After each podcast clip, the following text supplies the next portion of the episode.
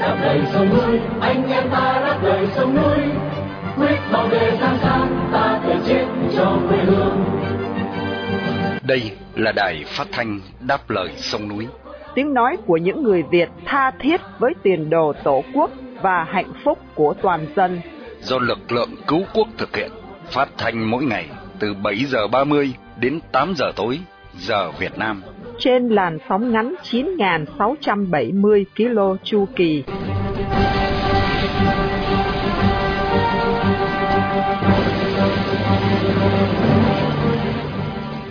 Mỹ Linh xin kính chào quý thính giả. Trong buổi phát hành hôm nay, Chủ nhật ngày 24 tháng 9 năm 2023 và là buổi phát thanh lần thứ 4516 của Đài Đáp Lời Sông Núi. Sau phần tóm lược những tin quan trọng trong ngày, mời quý thính giả theo dõi tiết mục Việt Nam tuần qua. Giữa chương trình là phần nói với người Cộng sản và sau cùng là tiết mục trả lời thư tín. Đặc biệt chương trình phát hành hôm nay để vinh danh ông Phạm Chí Dũng, một người Việt yêu nước đang bị giam cầm trong ngục tù cộng sản.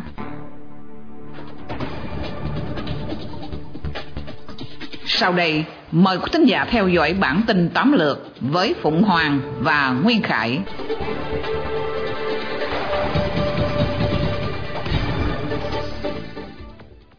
Tử tù Lê Văn Mạnh bị tử hình. Vào 7 giờ sáng ngày 22 tháng 9, anh Nguyễn Văn Mạnh đã bị tử hình bằng cách tiêm thuốc độc bởi nhà cầm quyền Cộng sản Việt Nam. Tin trên được một công an tỉnh Thanh Hóa thông báo với gia đình anh Mạnh vào khoảng 9 giờ sáng cùng ngày. Kể từ khi bị kết tội, gia đình anh vẫn tiếp tục lên tiếng rằng anh đã bị xử oan. Bà Nguyễn Thị Việt, mẹ của anh Mạnh và những người thân của anh đã không thể ngờ rằng buổi thăm gặp hồi tháng 7 cũng là lần cuối cùng được trông thấy anh. Anh Mạnh bị kết tội tử hình sau khi bị kết án hãm hiếp thiếu nữ Hoàng Thị Loan khi ấy mới 13 tuổi, rồi vứt xác xuống sông ở xã Yên Thịnh thuộc huyện Yên Định vào ngày 21 tháng 3 năm 2005. Bà Việt cho biết là con trai bà hôm đó cùng bà đi chuyển nhà cho em gái nên không thể là người gây ra án mạng. Trong các phiên tòa, anh Mạnh đều nói mình vô tội. Nhưng tòa án Thanh Hóa vẫn kết tội anh dựa trên lời khai nhận giết người mà anh nói rằng anh đã bị tra tấn và bức cung để phải nhận tội. Thêm một người đột tử trong đồn công an, lại có thêm một nạn nhân nữa bị đột tử trong đồn công an tỉnh Quảng Nam. Nạn nhân là một người đàn ông bị bắt tạm giam để điều tra về hành vi mua bán trái phép chất ma túy. Theo phía công an thì nạn nhân được phát hiện treo cổ tự tử sau hai ngày bị tạm giam tại đây. Thượng tá Lê Thanh Phát, trưởng công an huyện Tiên Phước, tỉnh Quảng Nam xác nhận với truyền thông lề đảng trong ngày 23 tháng 9 rằng người tự tử ở nhà tạm giữ công an đã chết và công an đang tiến hành làm rõ nguyên nhân. Gia đình của nạn nhân cho biết ông bị bắt vào trưa ngày 19 tháng 9, sau đó được lực lượng công an dẫn về nhà khám xét. Đến chiều 21 tháng 9, người nhà của ông đến nơi tạm giam chờ được gặp người thân thì được công an thông báo ông đã treo cổ, được đưa đi cấp cứu tại bệnh viện đa khoa Quảng Nam. Tuy nhiên sau đó, ông này đã tử vong tại bệnh viện. Cơ quan pháp y đã khám nghiệm tử thi nhưng chưa có kết luận. Thượng tá Phát nói trên tờ tuổi trẻ rằng, bước đầu xác định ông đã treo cổ tự tử tại nhà tạm giữ công an huyện Hiện vụ việc đang được Công an tỉnh Quảng Nam tiến hành làm rõ theo thẩm quyền. Các trường hợp chết trong nhà tạm giữ của công an xảy ra ngày càng nhiều trong những năm gần đây. Riêng trong giai đoạn từ năm 2018 đến hết năm 2021, có ít nhất 16 trường hợp người chết trong đồn công an hoặc trại giam. Việt Nam đàm phán mua chiến đấu cơ F-16 của Hoa Kỳ. Theo tin của hãng Reuters, Hà Nội đang nỗ lực đàm phán để ký kết thỏa thuận mua chiến đấu cơ F-16 của Hoa Thịnh Đốn. Hiện vẫn chưa có chi tiết cụ thể nào được đưa ra trong cuộc đàm phán này. Tuy nhiên, một số vũ khí bao gồm chiến đấu cơ F-16 sẽ được chuyển giao cho Hà Nội vào năm tới nếu việc mua bán này được thông qua. Nếu thỏa thuận mua bán này được tiến hành, Nga sẽ không còn là đối tác chính trong việc cung cấp vũ khí cho Việt Nam. Trong quá khứ, Moscow là đối tác truyền thống của Hà Nội trong việc mua vũ khí do Nga sản xuất, vốn có giá thành thấp so với Hoa Kỳ. Việc Hà Nội mua vũ khí của Hoa Thịnh Đốn sẽ khiến Bắc Kinh tức giận, trong bối cảnh tranh chấp lãnh hải tại Biển Đông ngày càng gia tăng và Hà Nội vẫn được coi là đàn em trung thành của Bắc Kinh. Trong chuyến thăm Hà Nội của Tổng thống Joe Biden vào ngày 10 và 11 tháng 9 vừa qua, hai nước đã công bố nâng cấp quan hệ song phương từ mức đối tác toàn diện lên đối tác chiến lược toàn diện. Việc nâng cấp này khiến cho vị thế của Hoa Thịnh Đốn trong quan hệ với Việt Nam này ngang bằng với quan hệ của Hà Nội với hai đồng minh lâu đời Nga và Trung Quốc. Hoa Kỳ cung cấp hỏa tiễn tầm xa cho Ukraine. Tổng thống Mỹ Joe Biden có kế hoạch cung cấp cho Ukraine hỏa tiễn tầm xa tiên tiến để hỗ trợ cho cuộc phản công đang diễn ra của Kiev. Truyền thông Mỹ dẫn lời các quan chức cho biết Ukraine sẽ nhận được một số hệ thống hỏa tiễn chiến thuật lục quân với tầm bắn lên tới 300 cây số. Loại vũ khí này sẽ cho phép Kiev tấn công các mục tiêu của Nga ở sâu phía bên trong chiến tuyến. Ít nhất, một hỏa tiễn của Ukraine đã bắn trúng trụ sở hạm đội Biển Đen của Nga ở Crimea hôm 22 tháng 9. Một nguồn tin trong quân đội Ukraine cho biết là cuộc tấn công vào cảng Sevastopol được thực hiện bởi tên lửa Storm Shadow do Anh và Pháp cung cấp, nhấn mạnh tầm quan trọng của vũ khí phương Tây đối với Kiev. NBC News và The Wall Street Journal dẫn lời các quan chức Mỹ giấu tên cho biết, Tổng thống Biden đã nói với người đồng cấp Ukraine Volodymyr Zelensky rằng Kiev sẽ nhận được một số lượng hỏa tiễn chiến thuật lục quân. Trong khi đó, tờ Washington Post dẫn lời một số nhân vật quen mặt với các cuộc thảo luận nói rằng Ukraine sẽ trang bị hỏa tiễn chiến thuật lục quân bằng bom chùm thay vì một đầu đạn đơn lẻ. Cả Mỹ và Ukraine đều chưa chính thức xác nhận thông tin trên truyền thông Mỹ. Sau cuộc đàm phán giữa ông Biden và ông Zelensky, Washington đã công bố một khoản viện trợ quân sự mới trị giá 325 triệu Mỹ Kim, bao gồm pháo binh và đạn dược cho Ukraine. Xe tăng Abrams của Mỹ sẽ được chuyển tới Kiev vào tuần tới. Tuy nhiên, cả hai tổng thống đều lãng tránh vấn đề hỏa tiễn chiến thuật lục quân.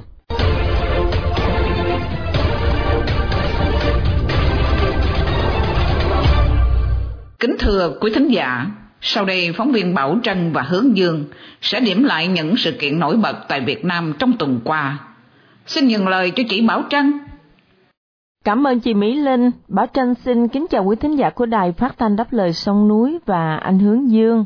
Hướng Dương xin kính chào tái ngộ quý thính giả và chị Bảo Trân. Thưa anh Hướng Dương, tin đầu tiên trong tuần qua à, là việc một viện trưởng kiểm sát nhân dân bị lãnh án tù. Xin anh nói thêm về tin này. Vâng thưa chị, đó là ông Vi Đức Ninh, nguyên viện trưởng Viện Kiểm sát Nhân dân huyện Lục Ngạn, vừa bị Tòa án Nhân dân tỉnh Bắc Giang tuyên án 8 năm 6 tháng tù với cáo buộc uh, nhận hối lộ vào ngày 22 tháng 9.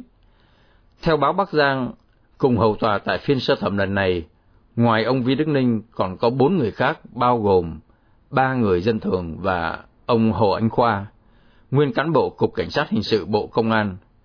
Những người này bị kết tội môi giới hối lộ. Theo như cáo trạng, ông Vi Đức Ninh đã nhận hối lộ 500 triệu đồng từ ông Hồ Anh Khoa để chạy án cho hai người khác bị cáo buộc tội ờ, tổ chức sử dụng trái phép chất ma túy trong một vụ án xảy ra hồi giữa năm 2022. Số tiền thu xếp để chạy án là 4 tỷ đồng. Ông Hồ Anh Khoa đã đưa cho ông Vi Đức Ninh số tiền 1 tỷ đồng để chạy án cho hai người, nhưng cuối cùng ông Ninh trả lại một nửa vì nói à, chỉ giúp được một người Ngày 14 tháng 10 năm 2022, à, ông Vi Đức Ninh ra đầu thú và nộp lại 500 triệu đồng đã nhận của Hồ Anh Khoa. Ngoài ông Ninh bị kết án 8 năm rưỡi tù giam, những người còn lại bị à, kết án từ 4 đến 6 năm tù. Kế đến là liên quan đến vụ án chuyến bay giải cứu. Kỳ này lại có thêm người bị khởi tố, anh có thể cho biết thêm chi tiết được không ạ? À? Thưa chị, đó là có thêm 5 người nữa chính thức bị khởi tố trong vụ án chuyến bay giải cứu. Tất cả bị khởi tố với tội danh nhận hối lộ và lợi dụng chức vụ quyền hạn trong khi thi hành công vụ vào ngày 22 tháng 9 vừa qua. Ông Vũ Hồng Quang, nguyên Phó trưởng phòng vận tải hàng không và Vũ Hoàng Dũng, bị khởi tố với tội danh đưa hối lộ, môi giới hối lộ, nhận hối lộ, lợi dụng chức vụ trong khi thi hành công vụ, lừa đảo chiếm đoạt tài sản, xảy ra tại Bộ Ngoại giao Hà Nội và các tỉnh thành phố. Ba người còn lại bị khởi tố và cấm đi khỏi nơi cư trú, gồm ờ, Nguyễn Mạnh Cương, trưởng phòng thương mại điện tử, công ty cổ phần hàng không Vietjet, Trần Thanh Nhã và Đặng Nhật Đức, giám đốc công ty Top Agent Japan. Cả ba người này bị cáo buộc tội đưa hối lộ. Vụ chuyến bay giải cứu giai đoạn 2 được bắt đầu điều tra từ ngày 9 tháng 6 vừa qua.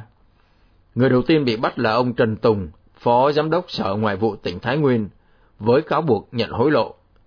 Ông Trần Tùng bị cáo buộc đã đưa 50 triệu đồng cho Lưu Tuấn Dũng, cựu Phó phòng Bảo hộ Công dân Cục lãnh sự, để chúc Tết Cục lãnh sự Bộ Ngoại giao. Phiên tòa sơ thẩm xét xử 54 bị cáo trong vụ án giai đoạn 1 đã diễn ra vào tháng 7 vừa qua.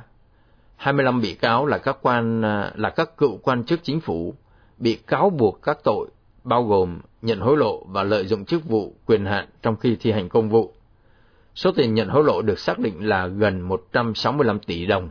Về lĩnh vực các nhóm hoạt động cho môi trường tại Việt Nam, Cao ủy Nhân quyền Liên Hiệp Quốc thông báo rằng các nhóm hoạt động này dè dặt trong việc hợp tác với Liên Hiệp Quốc vì nhà cầm quyền Cộng sản Việt Nam trả thù. Việc này ra sao thưa anh? Thưa chị cùng quý thính giả, trong báo cáo mới nhất, Cao ủy Nhân quyền Liên Hiệp Quốc cho biết là nhiều tổ chức xã hội dân sự Việt Nam đã không hợp tác với Liên Hiệp Quốc vì sợ bị bạo quyền Hà Nội đàn áp và trả thù.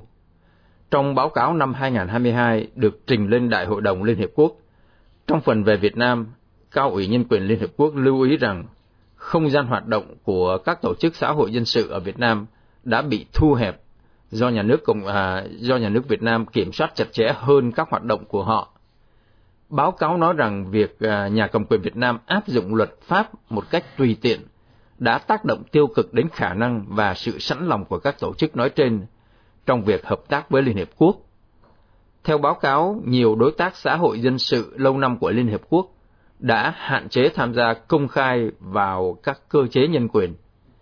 Cao ủy Nhân quyền Liên Hiệp Quốc cho rằng việc nhà nước Việt Nam áp dụng luật một cách tùy tiện, bao gồm các điều khoản được quy định mơ hồ trong bộ luật hình sự liên quan đến uh, tuyên truyền chống nhà nước và khung pháp lý của các tổ chức phi chính phủ đã tác động tiêu cực đến khả năng và sự sẵn lòng của các tổ chức xã hội dân sự trong việc tham gia với à, Liên Hiệp Quốc. Các tổ chức dân sự được cho là do dự khi tham gia với Liên Hiệp Quốc với tư cách là đối tác thực hiện hoặc nhận tài trợ từ Liên Hiệp Quốc vì sợ bị à, vi phạm luật thuế vốn phức tạp và mơ hồ ở Việt Nam. Để bảo đảm an toàn cho các tổ chức này, Liên Hiệp Quốc uh, cho biết giữ kín tên và thông tin chi tiết của họ. Các vụ bắt giữ giới hoạt động uh, môi trường trong mấy năm qua đã làm chùn bước các tổ chức khác, đặc biệt là việc gửi báo cáo nhân quyền lên Liên Hiệp Quốc trong thời gian tới. Chuyên mục Việt Nam tuần qua đến đây tạm chấm dứt. Bảo Trân xin kính chào quý thính giả của Đài Phát thanh Đáp lời sông núi. Chào anh Hướng Dương. Hẹn gặp lại tuần sau. Hướng Dương cũng xin kính chào tạm biệt quý thính giả và chị Bảo Trân xin hẹn vào Chủ nhật tuần tới cũng trong chuyên mục Việt Nam tuần qua.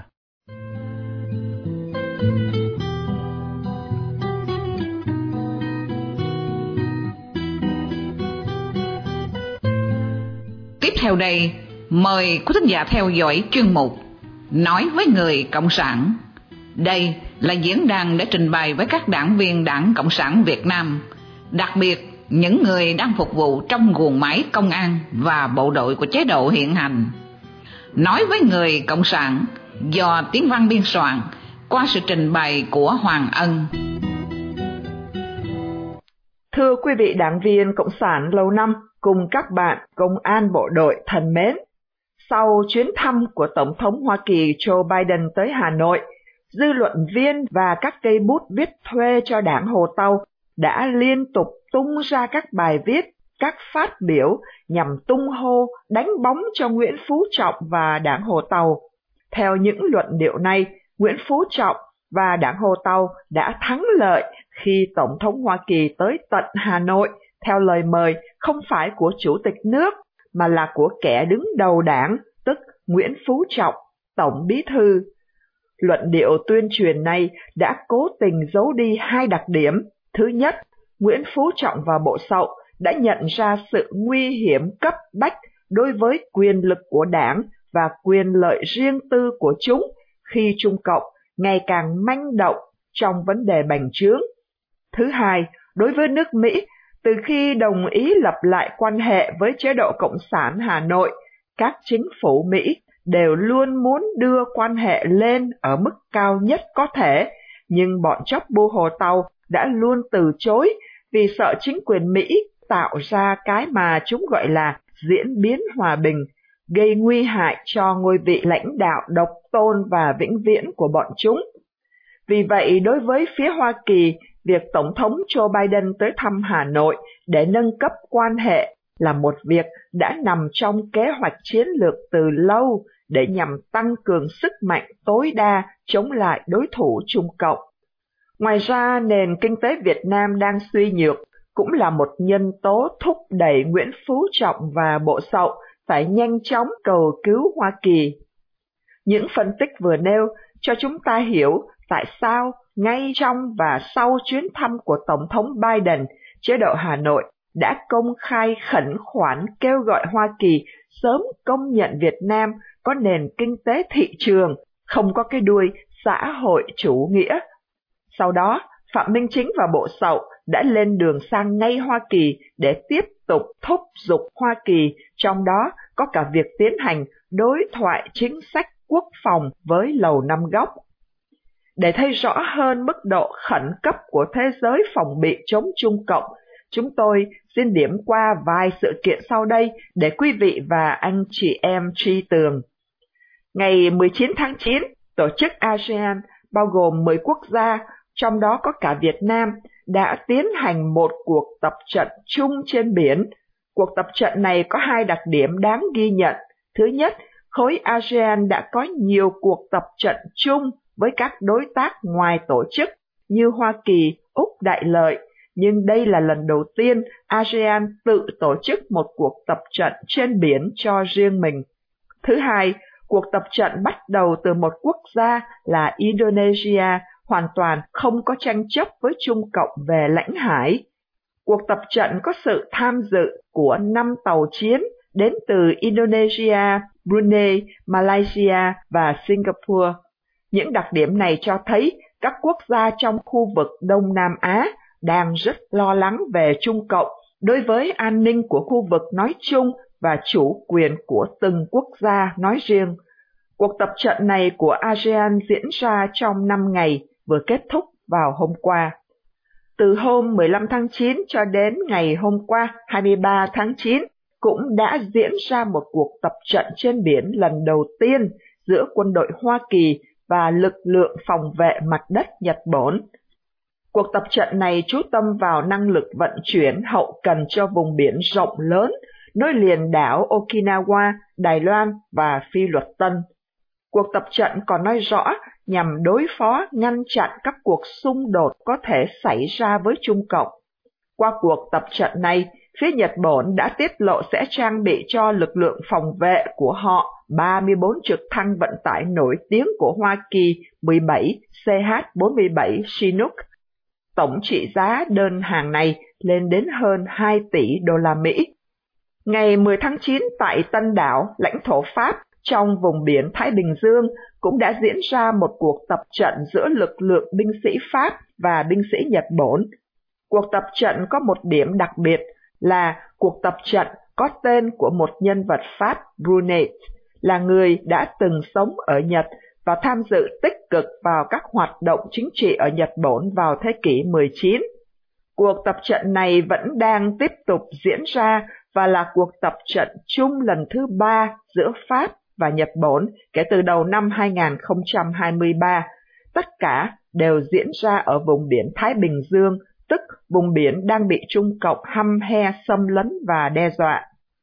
Những thông tin vừa điểm cho chúng ta thấy rằng Nguyễn Phú Trọng và Bộ Sậu đã ngửi thấy mùi khói súng từ phía quan thầy của chúng, nên đã phải gấp gáp để tìm đường phòng bị. Tuy nhiên, sự tìm đường phòng bị của chúng chỉ có một mục đích riêng cho chúng và gia đình của chúng mà thôi. bởi chúng vẫn hoàn toàn không cho dân ta được thực hiện những quyền tự do tối thiểu như quyền nói, quyền viết và quyền biểu tình hay quyền lập hội một cách tự do. Đến đây, Hoàng Ân cùng Tiến Văn xin tạm biệt và hẹn quý vị quý bạn trong chương trình tuần sau. Đài phát thanh đáp lời sông núi. Quý thính giả đang nghe chương trình phát thanh đáp lời sông núi do lực lượng cứu quốc thực hiện từ ngày 15 tháng 5 năm 2011. Thính giả khắp nơi có thể nghe chương trình phát thanh trên YouTube, Facebook và website radio đáp lời sông núi viết tắt.com. Thính giả tại Hoa Kỳ có thể nghe đài qua số điện thoại 1 425 585 1550 hoặc 1 605 781 9802.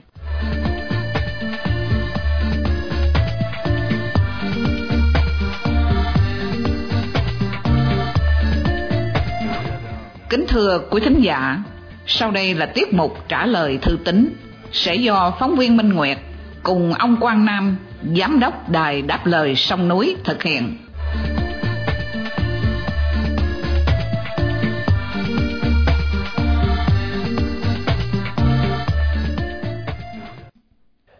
Minh Nguyệt xin kính chào quý thính giả đài đáp lời sông núi.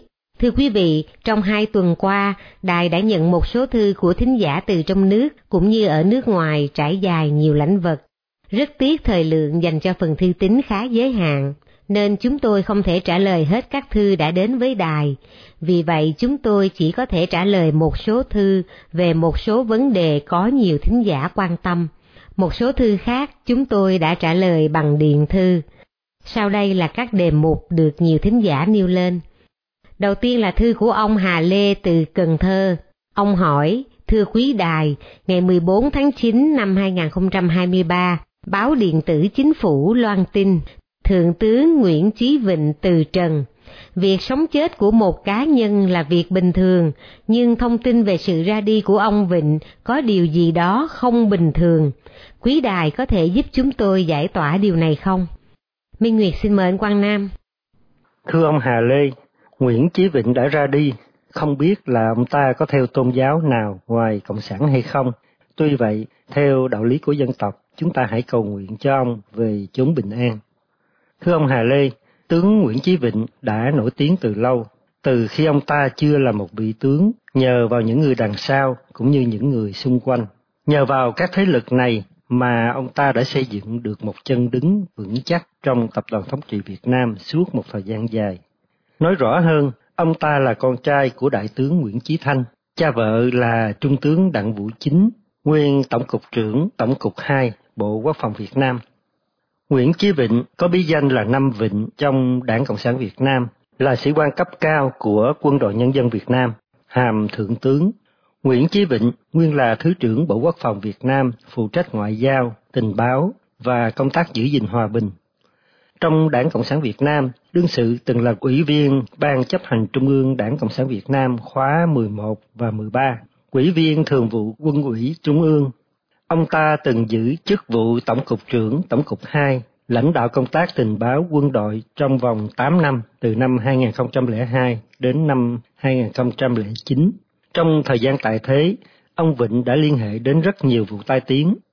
Đơn cử thứ nhất là vụ thư tố cáo của Trung tá Vũ Minh Chí gửi các cấp lãnh đạo về những sai trái trầm trọng mà tướng Vịnh đã gây ra trong thời gian tướng Vịnh giữ nhiệm vụ Thứ trưởng Quốc phòng. Tướng Vịnh đã cùng khoe nhóm tước quân hàm Trung tá Trí, khai trừ ông này khỏi hàng ngũ đảng Cộng sản Việt Nam. Việc làm này, Đại tướng Võ Nguyên Giáp và Thượng tướng Nguyễn Nam Khánh đã tố cáo từ lâu. Vào ngày 10 tháng 6 năm 2009, tướng Giáp cũng đã gửi thư đến các cấp xác định thư tố cáo của Trung tá Vũ Minh Trí là đúng đắn và là trách nhiệm của một đảng viên. Đơn cử thứ nhì là vụ tham nhũng trong mua sắm vũ khí quốc phòng cao cấp từ Nga với ngân khoản cực lớn bằng một lời giải thích rằng luyện quân tốt để không phải đánh, mua vũ khí hiện đại để không phải bắn Thật sự ý chính của lời giải thích trên được lấy trong câu ngạn ngữ tiếng Latin. Nếu bạn thật sự muốn hòa bình, hãy chuẩn bị cho chiến tranh. Việc thứ ba là đi đêm với tàu. Việc đi đêm của Tổng bí thư Lê Khả Phiêu hồi tháng 2 năm 1999 gặp Giang Trạch Dân không theo con đường chính thống bằng quan hệ đảng, nhà nước, mà theo con đường tình báo do Nguyễn Chí Vịnh và bố vợ thu xếp với sự hiện diện của tướng Vịnh. Vụ thứ tư là vụ T4 và vụ Sáu Xứ. Hai vụ án chấn động xảy ra từ trước Đại hội 7 năm 1991 là vụ T4 và vụ Sáu Xứ. Vụ T4 là vụ án tình báo ma dựng chuyện rằng một điệp viên của Tổng cục 2 có bí danh là T4 là do CIA cài cắm. Cho hay CIA đã móc nối một số cán bộ lãnh đạo cao cấp như Trương Tấn Sang, Phan Văn Khải, Nguyễn Văn An, Võ Thị Thắng để làm việc cho phía Mỹ hoặc gây phân hóa trong nội bộ đảng Cộng sản Việt Nam. Còn vụ sáu xứ, bố con chính Vịnh dưới sự chỉ đạo của Lê Đức Anh đã dàn dựng một kịch bản có đầy đủ vật chứng, tài liệu để quy chụp chính trị và hạ bệ thần tượng Võ Nguyên Giáp trong quân đội. Những cái tên bị quy chụp gồm Võ Nguyên Giáp, Trần Văn Trà cùng một số cán bộ cao cấp là ủy viên trung ương các tỉnh thành phía Bắc. Những vụ tai tiếng của Nguyễn Chí Vịnh còn nhiều, nhưng vì thời gian không cho phép, chúng tôi chỉ có thể ghi lại một số sự việc nêu trên. Thưa ông, có một điều mà chúng tôi phân vân và chưa rõ là không biết giải thích thế nào khi tướng Vịnh vào những ngày cuối xuất hiện trên hệ thống truyền thông với một cơ thể bệnh hoạn. Thông thường thì phần đông người bệnh như Nguyễn Chí Vịnh phải tránh trình diện cơ thể bệnh hoạn của mình. Tóm lại, trường hợp của tướng Vịnh là một trường hợp đặc biệt, mang rất nhiều bí ẩn chưa được giải đáp. Có lẽ ông ta cũng đã mang phần lớn những bí ẩn này về bên kia thế giới. Chúng tôi nghĩ tình hình bệnh hoạn khắc nghiệt của ông ta là do quả báo.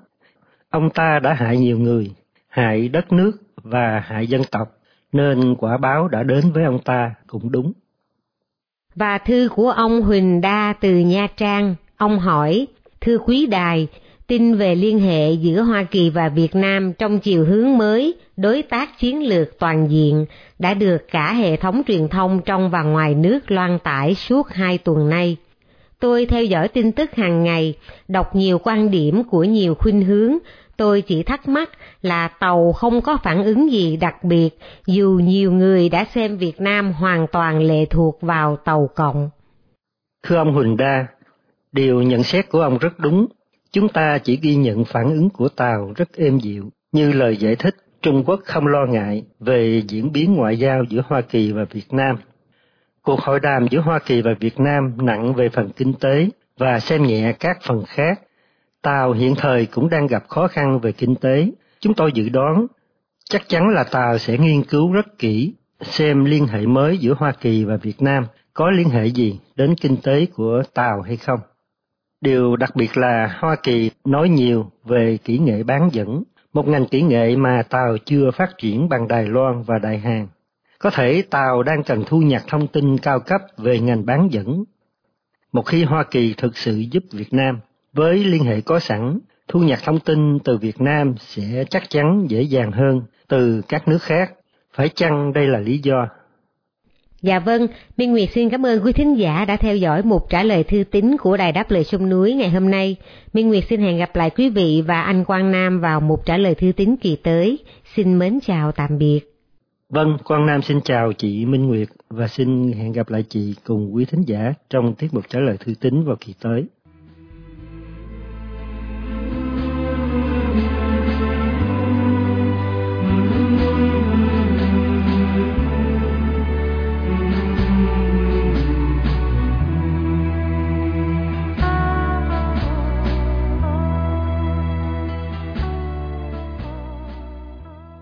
Khi chia tay trong buổi phát thanh tối nay, mời quý thính giả cùng đài đáp lời sông núi nhớ đến ông Phạm Chí Dũng, sinh năm 1966, bị bắt ngày 21 tháng 11 năm 2019 với bản án 15 năm tù giam.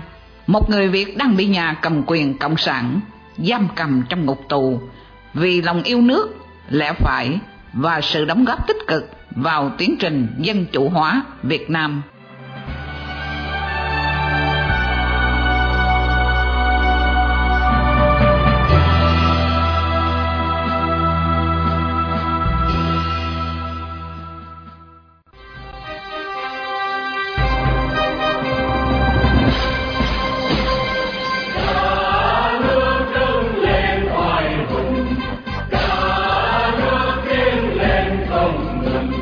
Toàn dân thương nhau lời thề ghi bằng máu một cơn đi tranh đấu núi quân tàu chương trình phát thanh đáp lời sông núi hôm nay đến đây là chấm dứt hẹn gặp lại quý thính giả trong chương trình tối mai vào lúc 7 giờ 30.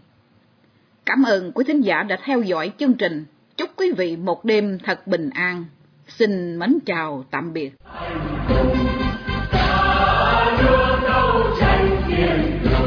Tình yêu non sông, vì tình thương đòi